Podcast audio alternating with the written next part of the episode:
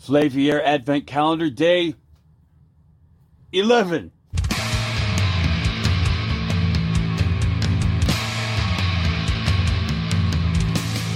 So this honey amber delight we have today is from none other, the legendary Dark Silkie Irish Whiskey from Silkie.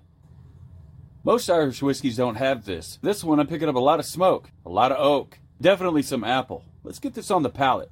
It's got a little spice to it like you would expect from a rye, but there's also a little caramel, and the apple carries through, including a little bit of a honey sweetness. And the finish is long, smoky, and sweet. This is quite unlike many Irish whiskeys I've ever had. On the nose, I'm giving it a four and a quarter. On the palate, four and a half. And on the finish, another four and a quarter.